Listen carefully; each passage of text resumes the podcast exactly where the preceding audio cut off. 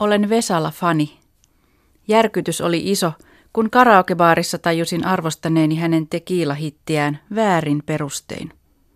Olen seurannut Paula Vesalan uraa kiinnostuneena. Nainen sanoittaa, säveltää, laulaa, tuottaa, soittaa, viheltää, käsikirjoittaa, näyttelee. Helinä Keijullakin on Paula Vesalan feministisen keijun ääni. Olen katsonut loppuun jopa Poutapilviä ja lihapullakuuroja elokuvan, vain siksi, että ujo rillipäinen meteorologityttö replikoi Vesalan äänellä. En tykkää kuntopyöräilystä, mutta käyn tietyllä cycling-tunnilla, koska sen vetäjällä on samanlainen ääni kuin Vesalalla. Ja hän soittaa aina tunnin päätteeksi, älä droppaa mun tunnelmaa. Tuo Vesalan karibiarytminen biisi on riemullisten nelitavuisten sanojen juhlaa.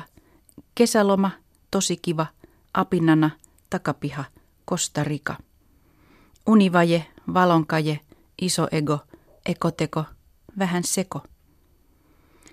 Biisissä niuho ilonpilaaja eli synkeä puoliso tulee pilaamaan kesäloman rippeistään päättäväisesti nauttivan puhujan hyvät huolella rakennetut fiilikset.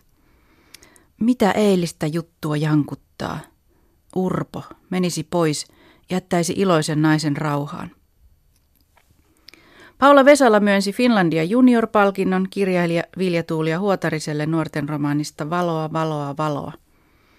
Vain elämää -ohjelmassa hän kaiversi esiin traagisen kaihon Paula Koivuniemen jumputuksesta, sua vasten aina painautuisin. Kun Vesala julkisti soololevynsä ensi singlen Olin valmiudessa, jo kappaleen nimi herätti kiinnostusta ja väritti tiettyyn mielenmaisemaan. Tekiila, tuo villien riehakkaiden ihmisten juoma. Tekiila shotit, tekiila tytöt. Poljetaan jalkaa, huudetaan kovaa ja korkealta. Los Angelesilaisena Vesala liikkuisi ehkä isommissa ympyröissä, Meksikossa ja maailmalla. Tekiila tuntui rohkealta naisen soolouran lanseerausbiisin nimeksi. Voisiko naisrunoilijan kirjan avausruno olla nimeltään Koskenkorva? Mitä se merkitsisi? Kuulin kappaleen radiosta, se soi päässäni koko yön. Oot mun nouseva aurinko ja mun ainoa kotimaa. Ajetaanko vaan, motellissa jossain saat kaataa, kun nappaan tekilaa. Miksi tämä teksti oli mielestäni niin radikaali? Suomessa viljellään kosolti humalahuumoria. Känni on hauska tila ja loputtomien vitsien ja hörönaurujen lähde. Syvimmältään viina on kuitenkin Suomessa arka asia. Jokaisessa suomalaisessa suvussa on alkoholisti. Jokainen asiaa läheltä nähnyt tietää, että liika dokaaminen aiheuttaa kipua, tuskaa ja häpeää niin käyttäjälle kuin läheisille.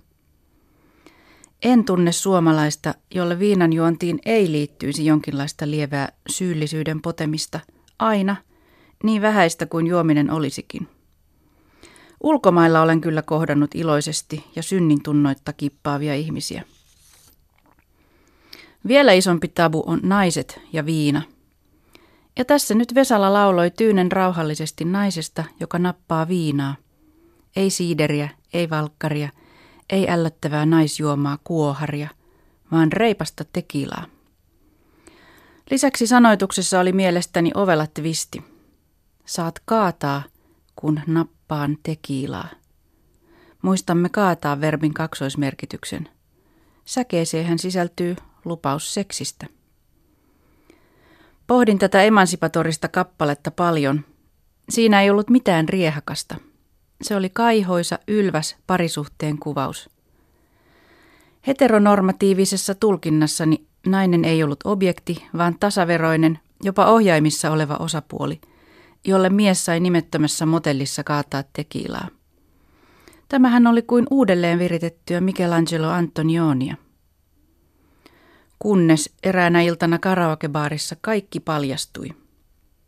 Kirjoitin lapulle tekilan, edessäni oli gin tonic ja aloin laulaa. Mutta mitä lempoa. Karaoke-monitorissa oli täysin väärät sanat. Siellä puhuttiin outoja. Ajetaan kovaa, ollaan ihan hiljaa, saat kaataa mun napaan tekilaa. Järkyttyneenä takeltelin laulun loppuun. Kaikki olikin toisin. Nainen lojui passiivisena ja antoi miehelle luvan lorottaa tekilaa napaansa. Ei myöskään sanottu ajetaanko vaan, vaan ajetaan kovaa. Väärin tulkintaani selitti se, ettei Vesala noudata Toivo Kärjen ja Heikki Salon koulukuntien sanapainosääntöjä. Suomen kielessä sanapaino tulee sanan ensimmäiselle tavulle, mutta nykyään sääntöä rikkovat tietoisesti kaikki, niin Chisu, Sanni kuin erityisesti räppärit. No, vaikka tekiilan radikaaliuden kohdalla tulkintani menikin metsään, olen edelleen Paula Vesalan sanoitusten harras ja vilpitön ihailija. Minäkin synnyin siellä, missä tytöt ei soita kitaraa, missä ajatukset täytyy liittää jonkun agendaan.